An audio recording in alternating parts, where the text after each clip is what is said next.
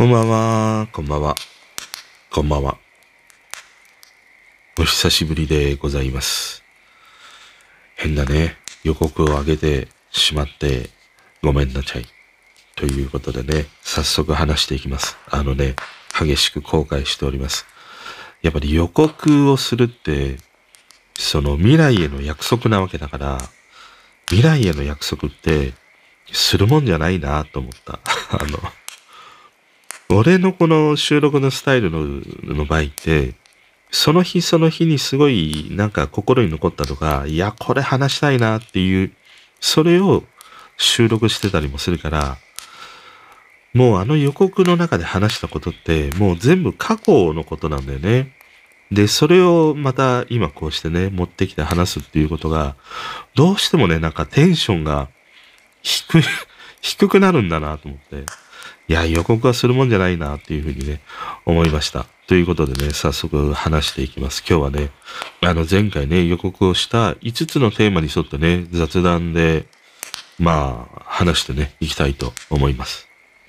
もうね、さらーっとね、いきます。まずね、ワールドカップ報道の変化ということですね。まあ、これだけあの配信ちょっと間が空いてしまったのは、とにもかくにもワールドカップがね、始まって、まあ、それが面白すぎるというね、ことで、えー、ハマってます。だってさ、夜の7時でしょ？で、10時でしょ ?1 時でしょ ?4 時でしょ？もう収録する時間がな、ないもん、全然。1日4回のね、このなんか、もう1日に4回も求められちゃうの？みたいなさ、この感じはね、なかなかに男としてはね、しんどいというね、ことがあって、間が空いたんだけど、あの、今回ね、ワールドカップを見てて思うのが、あの、まあ、事前にワールドカップが始まる前ってさ、いろいろ、まあ、テレビでやったり、ネットのね、番組やニュースでやったりっていうのがあって、積極的には見なかったんだけども、あの、時々ね、そういうものが特集的に入ったりもして、で、それを見ててね、すごい感じたのが、あの、以前のような日本優勝みたいなさ、そのわけのわからない松木安太郎とかね、あの、松岡修造みたいな、ああいう応援スタイルというのかな、そういうものがだいぶなくなってきて、すげえクレバーというかな、いわゆるそのエビデンスにのっった、冷静で客観的に見たね、その日本の予想をするコメンテーターであるとか、まあ、かつての選手とかね、まあ現役選手も含めてそうなんだけど、そういうものがすごい増えてきたなと思って。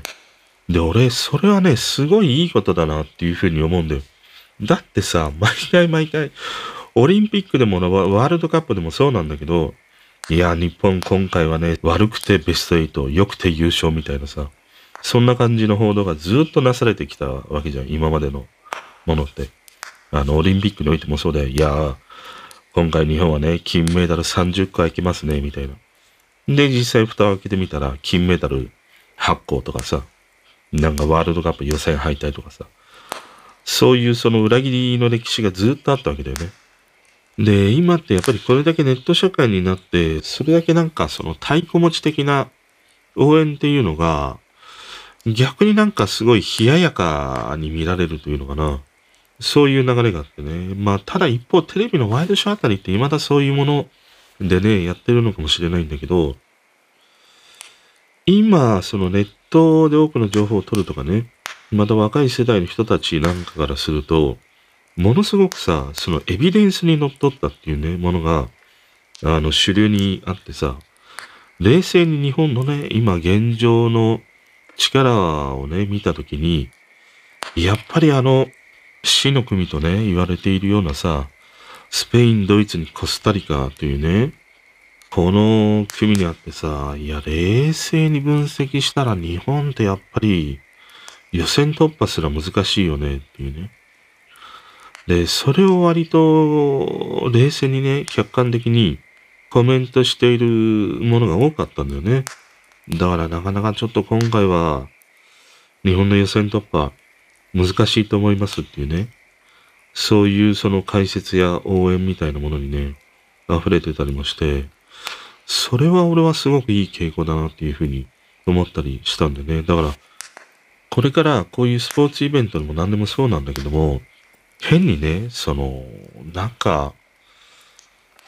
うーん、明らかに、ゼロ、ゼロではもちろんないんだよ。ゼロではないんだけども、冷静にさ、考えたときに、明らかにまだまだその域まで達していないよなっていうね、ものにおいては、すごい客観的にね、そのちゃんとその分析にのっとって、で、なおかつやっぱりね、あの、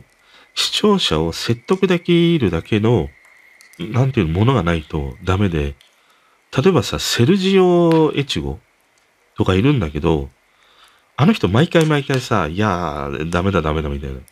言い続けて、まあ、ああいう人も必要だとは思うんだよ。日本がね、成長していく分には必要だとは思うんだけども、でもずっとあの人ダメしか言わないから、結局セレジオエチゴのさ、言葉って、ほとんど聞かなくなってしまったよね。その説得力を持たなくなってしまったんだよね。だからね、ちゃんと冷静にその分析をして、ダメならダメ。その理由っていうのはこうこうこうでこうだっていうね。その視聴者を説得、納得できるだけのものをちゃんとね、プレゼンできるっていう、そういう人がね、まあ今後すごい求められていくんだろうなっていう、それをすごい思ったね。だから今回とか見てて、やっぱり面白いなって思ったのが、あの、アベマで俺ほとんど見てたりするんだけど、絶対民放のさ、ああいうサッカー中継では出てこないような、かつてのその選手たちが出てるんだよね。俺一番いいなと思ったのが、あの北朝鮮のさ、チョンテセっているじゃん。あの人がなんか解説に出てたりもして、で、やっぱりね、すごい冷静に分析してたり、またなんて言うんだろう。ある意味その北朝鮮っていう国を背負ってあの人戦ってきたりもしたから、そのバックボーンをちゃんと経験したものです。要はその国を背負って戦うことっていうのはどういうことかっていうのをね、ものすごく、まあもちろん日本の選手も知ってるんだけども、でも北朝鮮ってやっぱりそれ以上のものがあるからさ、そういうものを背景とした、やっぱり彼の解説とかって聞いてると、すごいなんか腑に落ちる部分が結構あったりしたんだよね。だからね、やっぱりなんか、ああいう応援系のものっていうのは、いや、もう、行っちゃいますよ、みたいな。優、優勝ですよ、みたいな。ね、あの、松木安太郎とか、ああいう時代は、もうちょっとお腹いっぱいかなっていう感じがしたね。で、今回あの、マーキノっていうね、あの、なんか、ポマードかなんかつけちゃってる。あの人はなんか第二の松木を狙ってんのかわかんないけどもさ、まあいいよ。元気が出ていいんだけど、言葉がさ、軽いんだよ。説得力がさ、全然 全然ないの。だからね、やっぱり今の時代って、解説とかね、ああいうその、大会前のプレゼンみたいなものも含めてそうなんだけども、やっぱりね、視聴者への説得力、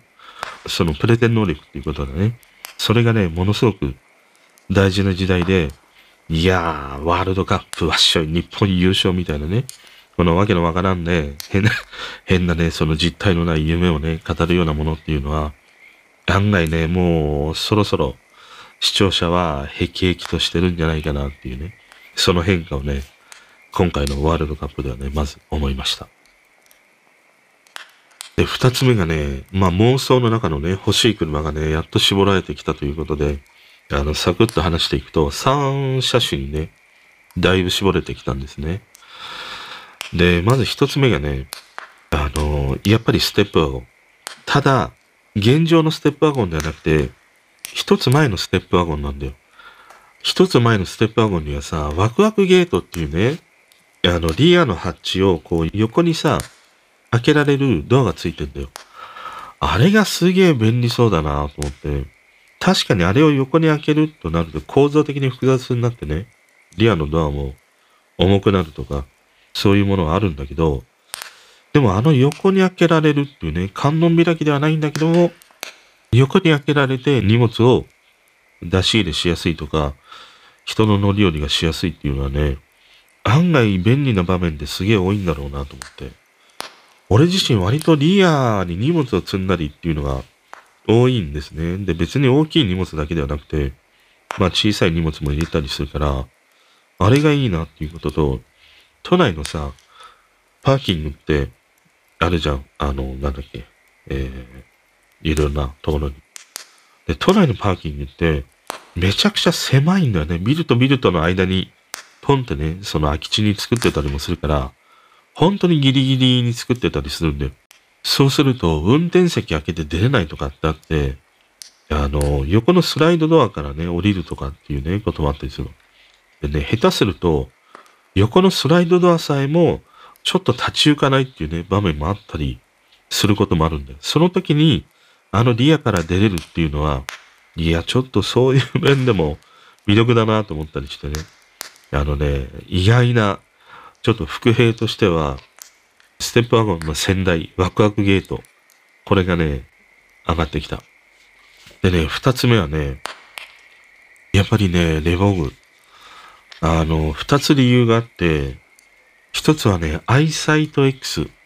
あれがやっぱりね、他のメーカーと比較しても、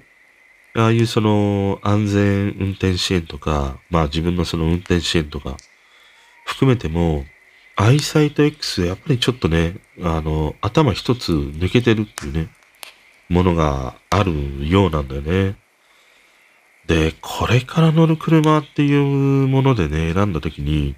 やっぱりここら辺の安全運転支援とさ、運転支援って、ちょっと欠かせないなっていう、そういう思いもあってね。その点で選んでいくと、やっぱりこのレボーグのアイサイト X っていうのがすごい魅力だなっていうことと、もう一つがね、確かに言われてみればそうだなっていうことなんだけど、要はさ、内燃機関で動くエンジン、その車が今後もう乗れなくなるっていうことなんだよね。多分今回、まあ買い替えたとした時にね、まあやっぱりなかなか長く乗ると思うんだよ。8年とか、まあ今の車同様に10年ぐらい乗るようになるかなっていうふうに考えた時に、もう5年10年後ってさ、内燃機関のエンジンってほぼなくなってるんじゃないかなっていうふうに思うんだよ。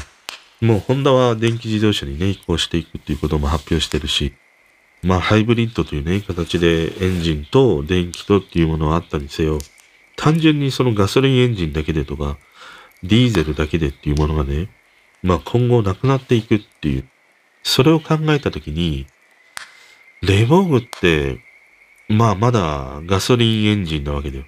しかもやっぱり調べてみたら水平対向のエンジンで、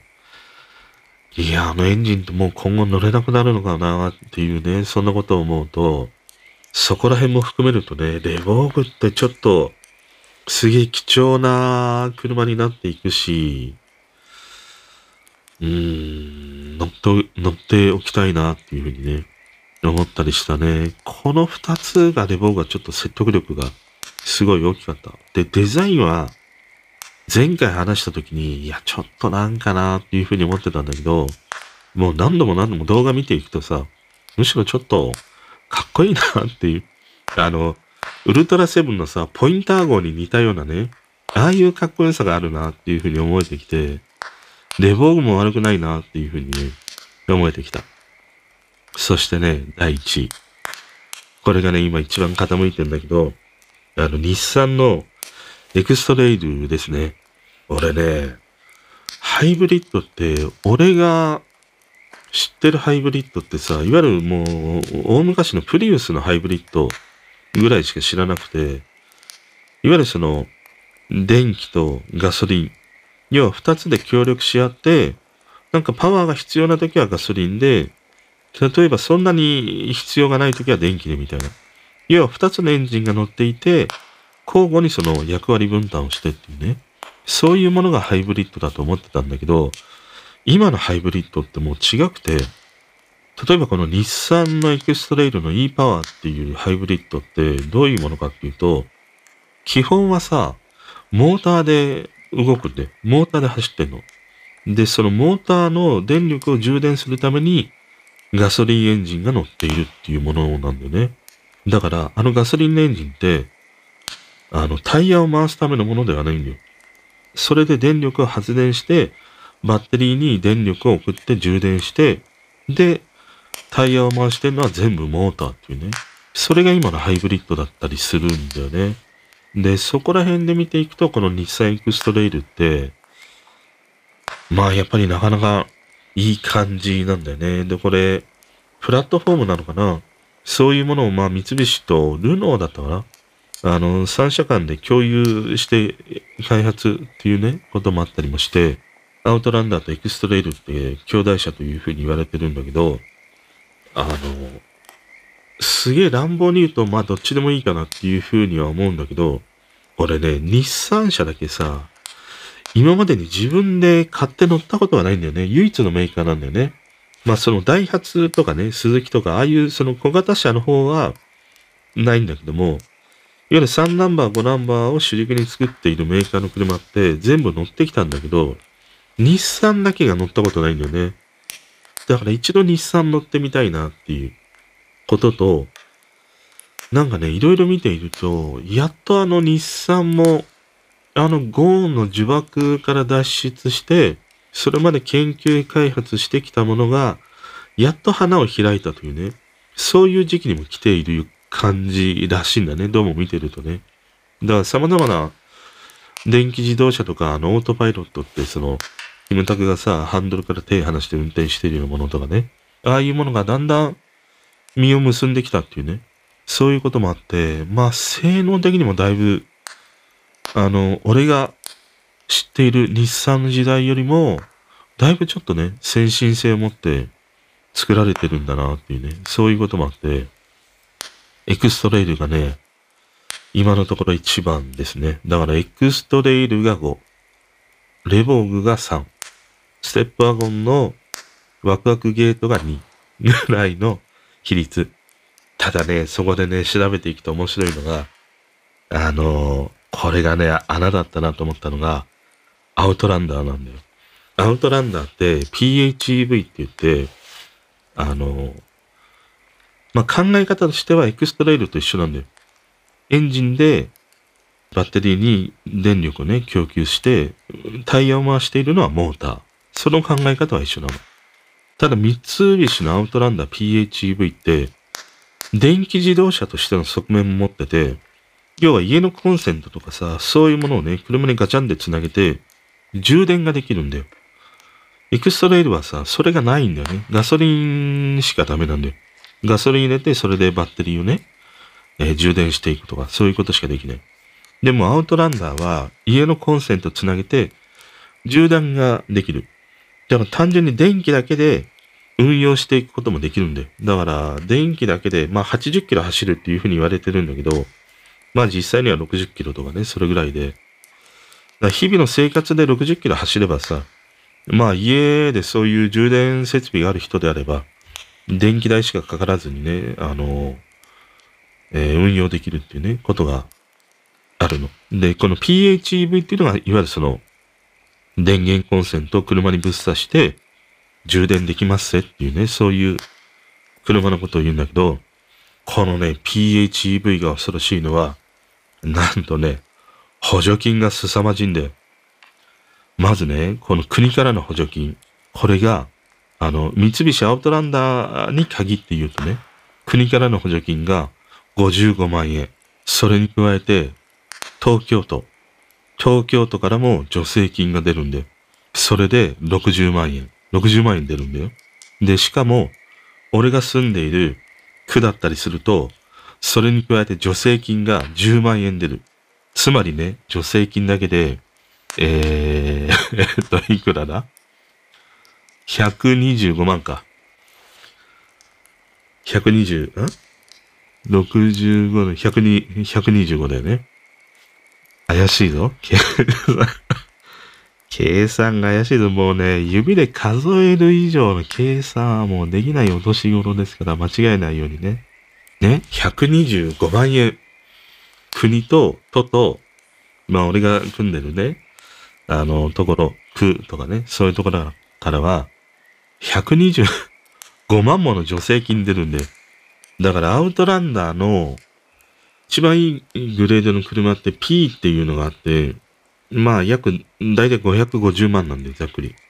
そこから、マイナス125万。マイナス125万すると、425万なんで。そうすると、うーん、まあ、エクストレイルの一番いい上級のグレードよりも安くなるんだよね。で、また、その、アウトランダーの一番いいグレードじゃなければさ、下手したら300万円台で買えるっていうことなんだね。この助成金をね、加味すると。そうするとね、いや、がぜちょっと PHEV 車種、このアウトランダーに限らず、えっ、と、ラブ4とかもそうだったかなそういうものもそうだしね。いや、がぜ魅力的だなっていう。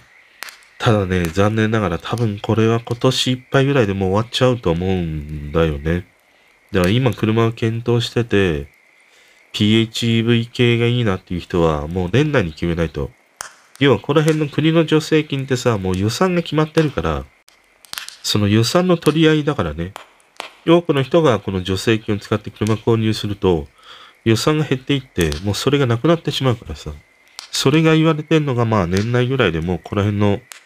PHEV 系の助成金はなくなってしまうんじゃないかなっていうことが言われてるからね。あの、今車選びをしてる人は、もう年内で決着をつけないと、まあ、ここら辺のね、ものが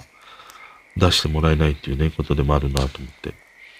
まあ、俺は年内はもうないからさ、その意味ではこの助成金が、がね、あんまり当てにはならないんだけど、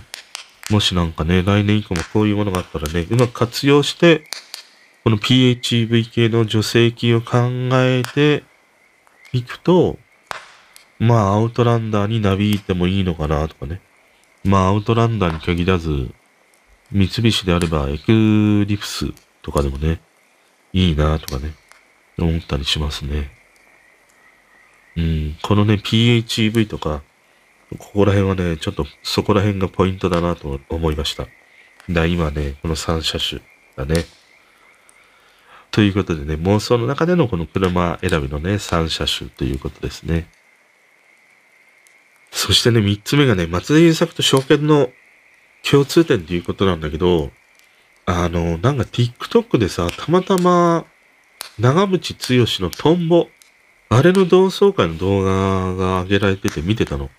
そうすると、確かに長渕剛のあのトンボってさ、すげえなんて言うんだろうな。憧れたというか、あ、なんかいいなっていうふうに思えてたりしたんだよね。あの長渕の喧嘩キックとかさ、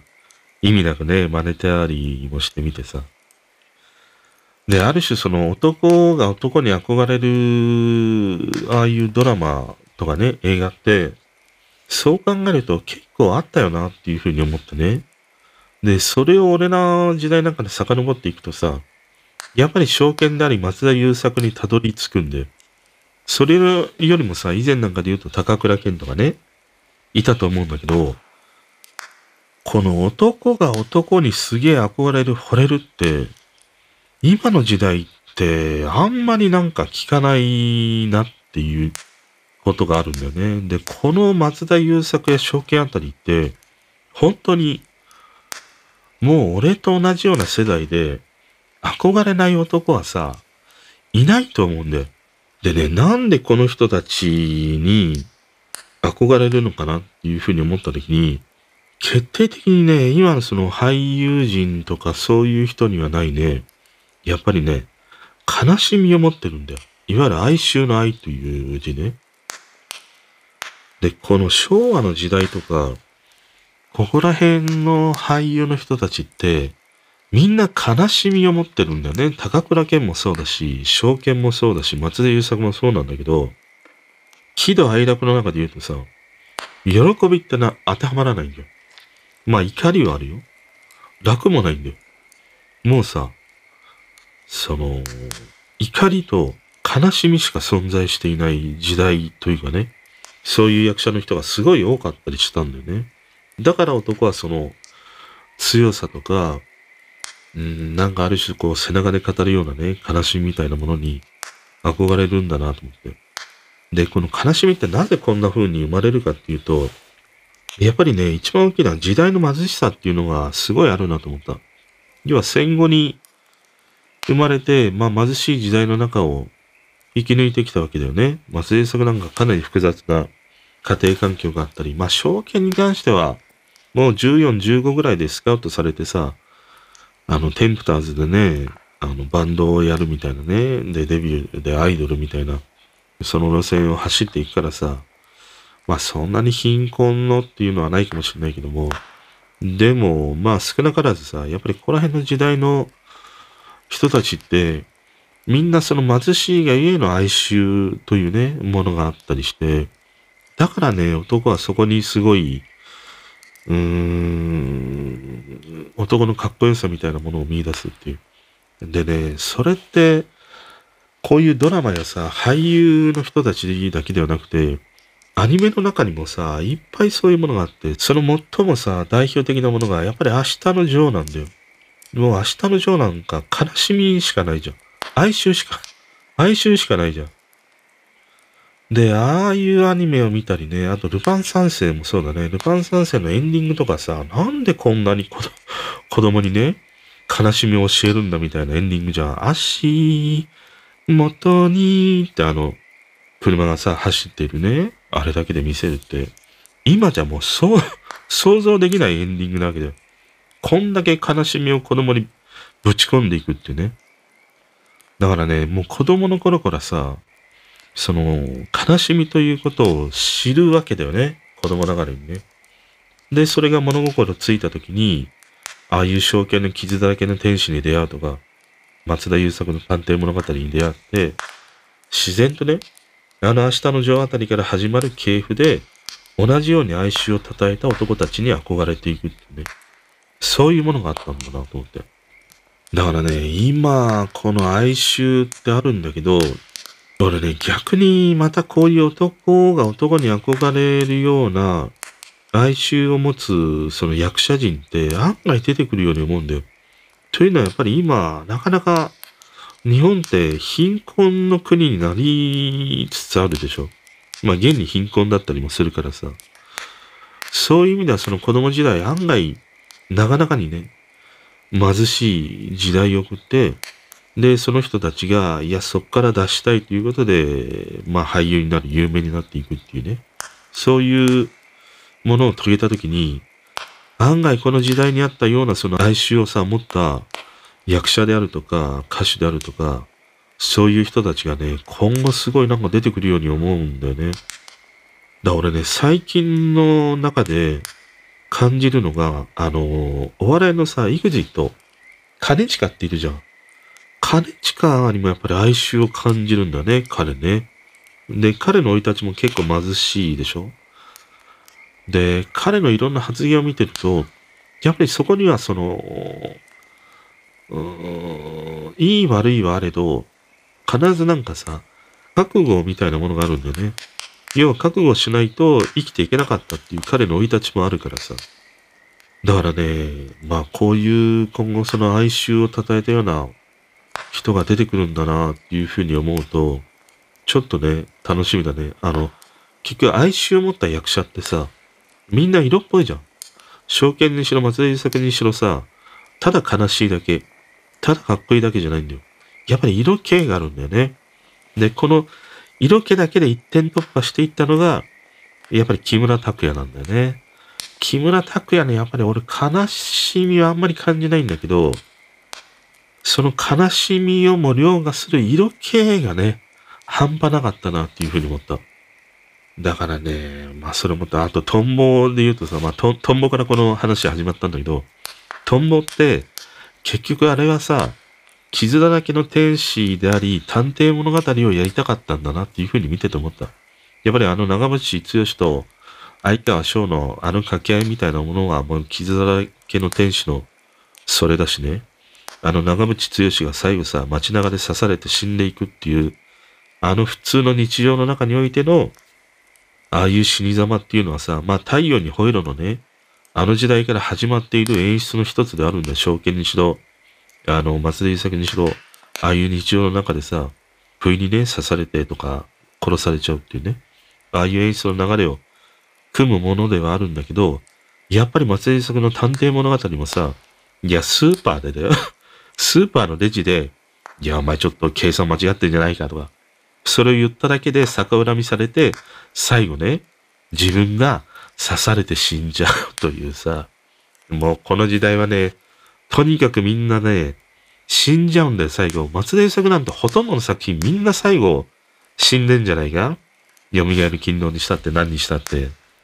だからね、やっぱりその、幕の閉じ方みたいなものもね、うん、すごいこの哀愁を持った人たちの演出の一つとしてね、あったなと思った。あとね、俺、哀愁っていうことで言うと、IWGP。あれも、すげえハマったのは、やっぱりあの、長瀬と窪塚。あの二人に、やっぱり哀愁が感じられたからなんだなと思った。あの二人ってさ、やっぱりちょっとね、悲しいんだよね。悲しく男臭い。だから、やっぱりこの証券とか水谷豊とか、松田優作とか、あそこら辺の時代の匂いがあったから、俺はすげえあの IWGP にハマったんだなっていうふうにね、思ったりしたね。だまあ、この辺の昭和の時代、男が男に憧れる俳優にあったものっていうのは、悲しみだね。それをすんごい思った。うん。まあ今本当に悲しみを持った俳優って思いつかないもんな。またこの悲しみを持ってね、色気のある俳優というものがね、出てきてほしいなってすごい思いましたね。そしてね、四つ目。あの、勝利という感情だね。これを思いついたのはやっぱり日本ドイツ戦だったりしたんでね。で、昨日のその日本とコスタリカの試合を見てね、今度は負けてしまってっていう。だから勝利だけじゃなくて、負けるということもやっぱり感情なんだなっていうふうに思ったのが、まあ、勝つとか負けるって現象だったりはするんだけど、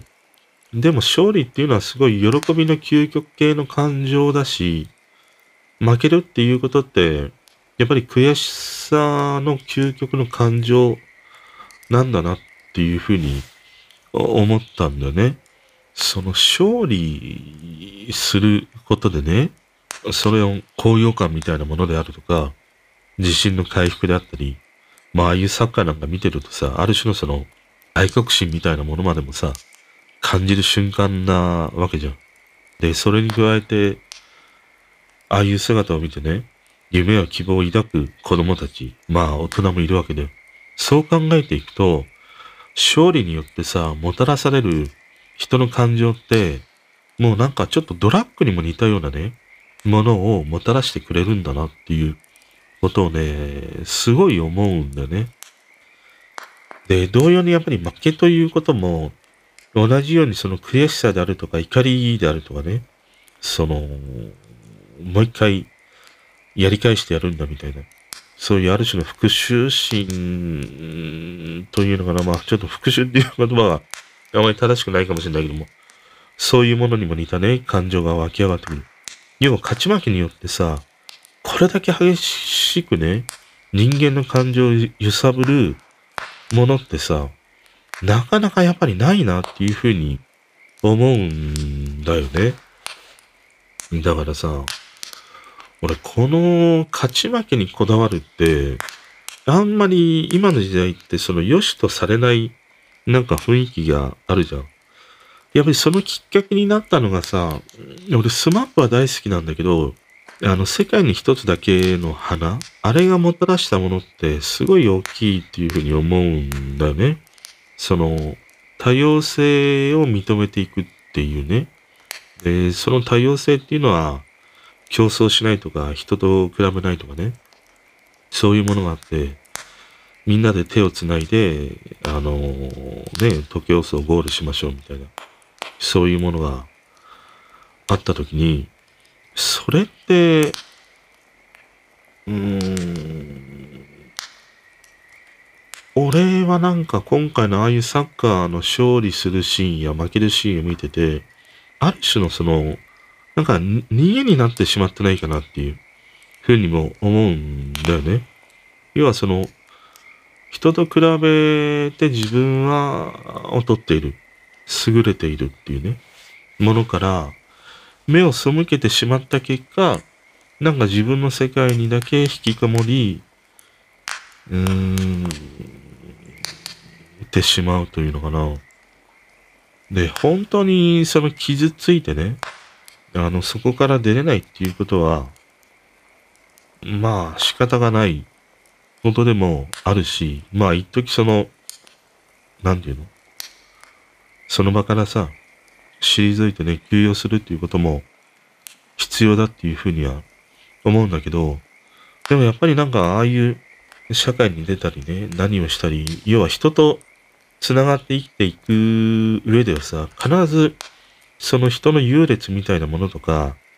残念ながら出てしまうし感じる場面っていうのは必ずあるんだよね。だから結構その人は努力したり、勉強したりさ、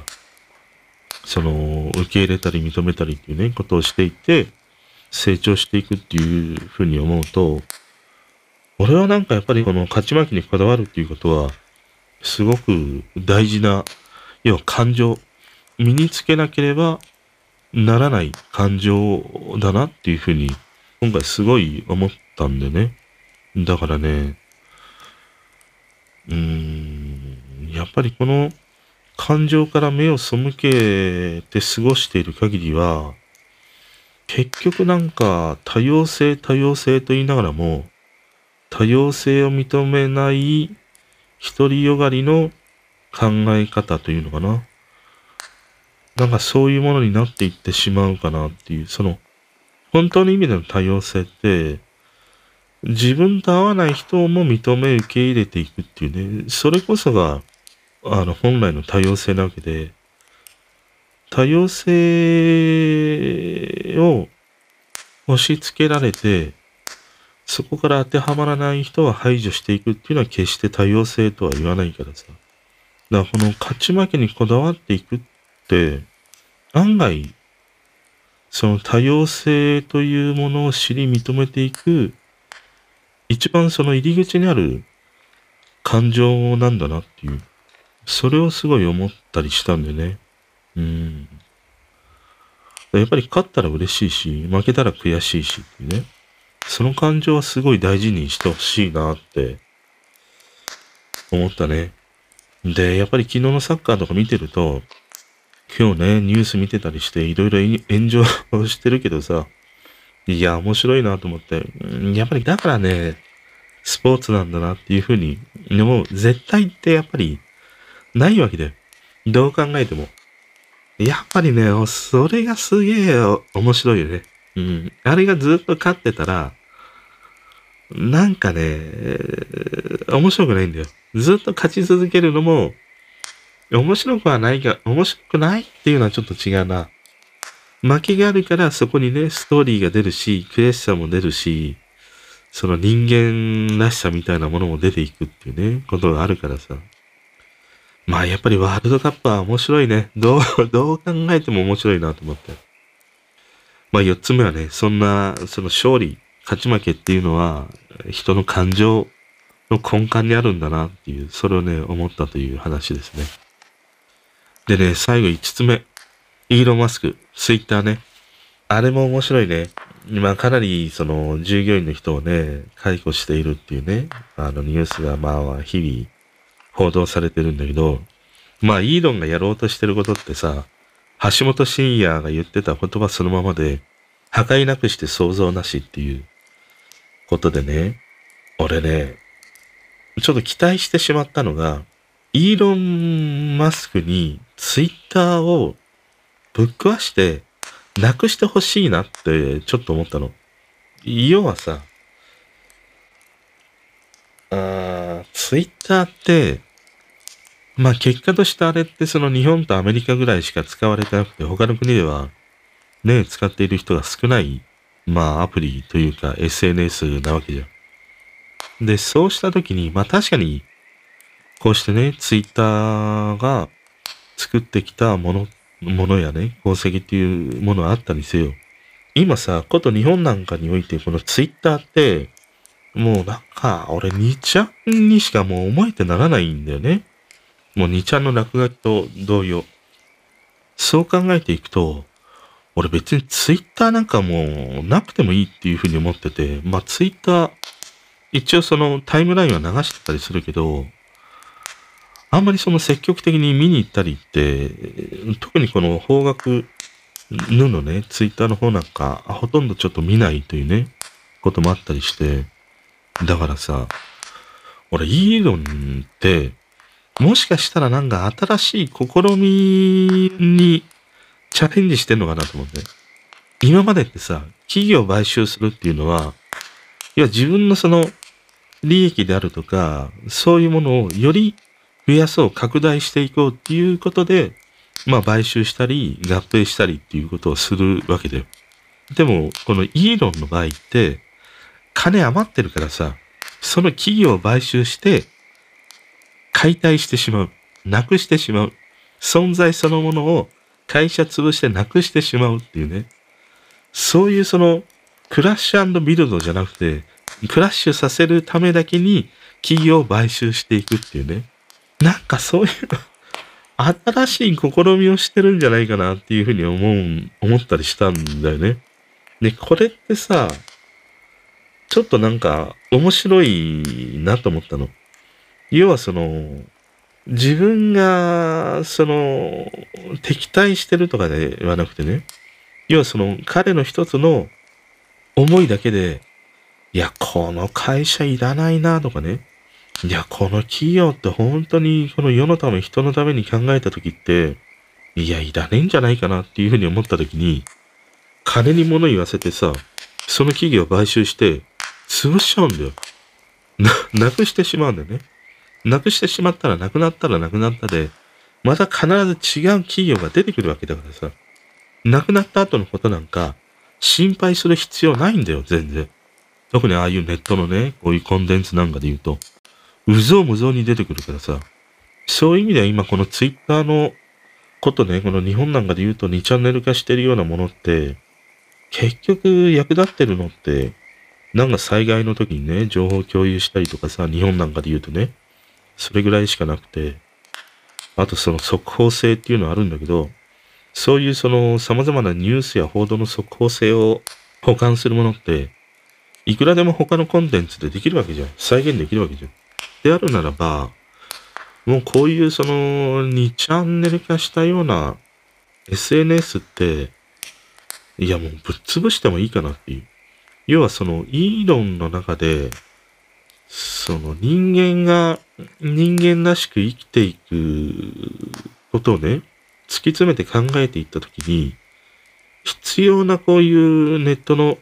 コンテンツや SNS って、あやっぱりあるべき姿を取り戻すじゃないけども、そういうその世直し的なことをね、なんかしたいんじゃないかなっていうふうにね、思ったの。思ったというか、そういう思いでもし今回のね、こういうツイッター買収みたいなことをしてたりしたら、いいなって俺は思ったんだよね。だ俺がなんかいいのみたいに確かに金をね、まあ、うぞうむぞうに持ってて、いや、この会社って、ほんと社外のクソの役にも立ってないなっていうふうに思ったら、やっぱりなんか叩きつぶ、叩き潰したいもんね。いや、買収して自分のものにしたいというよりも、買収して叩き潰したい。要はぶっ壊したいっていうね。そういう思いっていうのもさ、あるなと思って。で、ましてやそういうことができるだけのお金があればさ、実行できるんだなとかね。そんなことを思ったりしたね。だからこのなんか考え方って、ちょっとあの、プーチンにもちょっと似たものを感じるよね。結局なんか力技で戦争起こしてさ、敵の領土を取るとかね、そういうことと一緒で、もう、なんかね、あの、怖い世界ではあるなと思ったも。もちろんそこで働く従業員にもね、家族があり生活があるからさ、でも、とはいえさ、まあこれだけ赤字抱えてさ、そこに居座ってやってきたわけだからね。まあとにもかくにも経営者がそれは全部悪いっていうことではあるんだけど、うーん、まあ、ただ、ああいうソーシャル系で仕事してたらそんなに仕事困ることないと思うんだよね。まして若いからさ。20代、30代ぐらいの人なわけでしょ。これが40代、50代の人が多い企業になると、再就職って難しいから、いや、大変だよなと思うけど、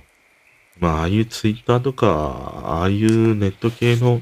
コンテンツ会社って若いからね、いくらでも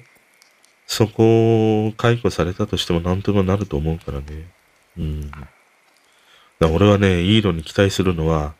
ツイッターをね、ぶっ壊せて、NHK をぶっ壊すじゃないけど、立花さんはね、全然ぶっ壊せてないんだけど、イーロンはね、ツイッターをぶっ壊すっていうね、本当にそれをしてもらいたいね。だからツイッターなんか、下手したらなくなるかもしんないね。そしたら俺ちょっと嬉しいかな。うん。喜んでしまうかもしんないな。別にな、なければないで。で、今いろいろ言われてるミクシーに人が移ったとかさ、あと、マストドンか。あれに人が移るっていう風に言われてんだけど、要はさ、ツイッターなくなったとしても、あるからさ、うーん、だから俺はイーロンに期待するのはね、破壊だね。ただひたすらの 破壊的行動というものにね、えー、なってほしいね。うん。まあだから結局そういうことがさ、うん、突き詰めていくと、やっぱり次の新しいものが生まれてくる元になるわけでね。今ってその GAFA の時代っていうふうに言われてて、でもいつまでもさ、ずっと GAFA なわけでではないじゃん。中国企業が出てて、ありが出てきて、何が出てきてっていうね、ものがあるように、やっぱり既存のものを破壊をしていくっていうことをしない限りはさ、新しいものがやっぱり生まれてこないんだよね。で、いつまでもその、同じ企業がね、占めている市場って、やっぱりね、歪みというか、変な偏りとかね、思想みたいなものも出てくるからね。そういう意味では、あるところではね、やっぱりその切り替わっていく、新しい地に入れ替えていくっていうことは必要だなと思ったりもするからね。そういう意味ではなんかツイッターが今回イーロン・マスクがこういうふうに買収をしてっていうのは、あこのネットというか SNS の市場においてね、またちょっとね、新しい血をっていうことを期待したいなと思ったりしたね。うん。ということで、予約した5つの話はね、何とかできました。いや、やっぱり、ダメだな、これ。向いてない。自分の性格として向いてない。その、例えば予告とかさ、そういうものって、その、内容の深度はさ、時間があるからね、深められるんだけど、鮮度がないよね。生魚じゃないんだよね。なんか、カス漬けで一年つけちゃいましたみたいな感じの話になるからさ、いわゆる釣りたての魚をおろして刺身で食うみたいな、そういう鮮度がないなっていうふうに思ってね。あの、どっちもいいんだよ。多分コンテンツとしてはどっちも面白さはあると思うんだけど、自分に向いてるのはやっぱり鮮度の方だから、深度を深めていくって、面白いんだけど、なんか堂々巡りになっていくんだよね。考えれば考えていくほどね。で、自分のその、なんて言うんだろう、知識にはなってはいくんだけど、でもなんか鮮度を持つ話題の方が自分には向いててね、話してても、あの、自分自身が楽しいんだね。鮮度ある話題の方がね。今回はそんなことを思ったりしましたね。ということでね、またちょっとワールドカップに戻ってしまいます。なんかね、この1日4試合あるっていう時は、なかなか収録に向かないな っていうことがね、ちょっと続きそうなので、でも今回のワールドカップさ、俺初戦見た時に、もう決勝はスペインとブラジルだなっていうふうに思ったのね。でも昨日のあのスペインとドイツの試合見てると、やっぱりあの最強のスペインでさ、初戦のコスタリカとやった時のああいう試合ってもうすごかったじゃん。いや、こんな試合あるのと思って。でもドイツ戦を見てみるとね、まあやっぱりスペインだなっていう。なんていうの、俺が思い描いているというか、かつてのね、スペインだなっていうものがあったりまして、やっぱりなんかその相性とかね、組み合わせってすごいあるなっていうふうに思ったりしたんだけどね。だ今回は見てて、やっぱりブラジルはすげえ合成感があって強いなっていうふうに思ったし、まあスペインはあのかつてのさ、俺が知ってるあのジダンがいた時代のね、あのフランスのシャンパンサッカーじゃないんだけど、パスを回して回してっていう、あの戦い方っていうのはやっぱり見ててちょっとね、もうウイイレーをやってるかのような試合でさ、すごい楽しいしね。あとはやっぱりフランスのあのエムバペ？エムベペ？あの人、あの人すんごいね。いや、すんごいなと思った。うん、やっぱりフランスなんか強いなっていうふうに思ったりしたな。あとまあサッカーはさ、アベマで見てるから、アベマってさ、4画面分割とかできるんだよ。で、アルゼンチンの試合とか見てるとさ、あの、メッシとかさ、メッシを追いかけるカメラがあるんだよ。そうするとさ、メッシただ歩いてる時間って結構多いんだ、あの人。で、それを見てさ、コメントにさ、いや、おじいちゃんの散歩、おじいちゃんの散歩、おじいちゃんの散歩ってバーってすげえ書かれてさ、いや、メッシおじい、メッシおじいちゃんじゃん、みたいな。うんとさ、お前らなんてこと言うんだ、女ろうと思ってね。メッシは神やぞと思ってさ、見てたりするんだけど。まあでも今回ね、俺思うのは、ほんとアベマはすごいよくやってくれたなと思うよ。一つこのスポーツコンテンツにおいての、大きな転換期となるんじゃないかな、今回。アベマで、ああやってね、ネット配信で、ワールドカップ中継をしたっていうのが。まあ確かにテレビの視聴者っていうのももちろん変わらずね、いるんだけど、でもね、あの、アベマで全試合無料で画面分割をしたり、あの、様々なデータが見れたり、コメントが見れたり、で、また何よりもさ、どこでも見れるわけじゃん。スマホで見れる、見れる、家のテレビで見れるわけでしょこれがもたらしたものっていうのはね、すごい大きくて、俺はもうなんか、フジテレビを抜いて、いや、日テレ TBS、テレビ朝日、アベマみたいな。フジテレビはかつての東京12チャンネル ぐらいな感じというのかな。そんな感じを受けたね。なんか、うん、やっぱりあの藤田という人は、その、アベマを一つの放送局にしたかったんだなっていうのは、すごいなんか伝わってきたね。今、放送局、テレビ放送局ってもうね、新規参入できないけどさ、作れないわけだよね。だとするならば、まあネットの中で、そのテレビに変わるようなね、テレビと並ぶような放送局を作ってしまいというのが、あの、アベマだったりもするから、その一つのね、すごい大きな火薬としては今回のこのワールドカップ全試合無料っていうのはね、すごい花火を打ち上げて、あの、頑張ってほしいなっていうふうに思った。本当に民放のさ、あの、忖度しているようなサッカー中継とかね、面白くないんだもん。本当に。ホンダの解説の方が面白いし、チョンテ製のね、あの、分析しているものの方が、すごい説得力があるよね。あの、昨日出てた岡ちゃん、岡田監督とかもね、面白かったりもしたし、要はさ、ネットというものもあるかもしれないんだけど、その、忖度があんまりないんだよね。あの、最、最初にも話したように、テレビってさ、とにかく下手言えないじゃん。だから日本が、いや、あんまり勝てないなって言ったとしても、いや、なんてこと言うんだ。日本は勝てるんだ、決勝行くんだってね、視聴者から言われるからさ。だからまあ、下手なこと言えないわけだよ。でもネットの番組って、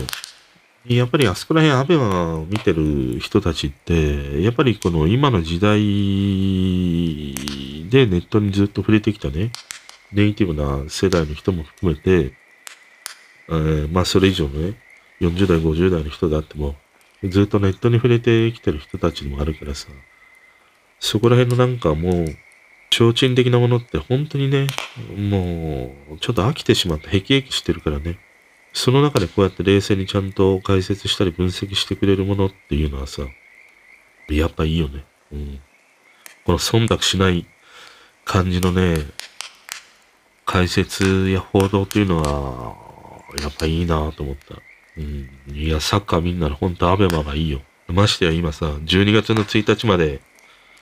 アマゾンでブラックフライデーやってるから、アマゾンスティックとかさ、あれ半額ぐらいで今売ってるからね、12月1日までね。で、ネットが必要っていうことはあるんだけど、あれ家のテレビにさ、大きいのにつなげれば、あの大画面でね、アベマで試合見れたりもするからね。で、大画面で見ても、全然テレビと変わらないよ、クオリティは。ほとんど変わらないからね。うん、なんかこれを機会に、あの、アマゾンスティック、ブラックフライデーで購入して、テレビにぶっ刺して大画面でアベマでサッカーを見る。なおかつコメント付きでね、見ると面白いよ。本当に面白いから。そんな見方をね、おすすめしたりしますね。ということで今日はね、この辺にしておきましょう。またね、あの、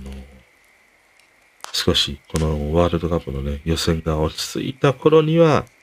少しね、いつものペースに戻れるんじゃないかなっていうふうに思います。頑張れ日本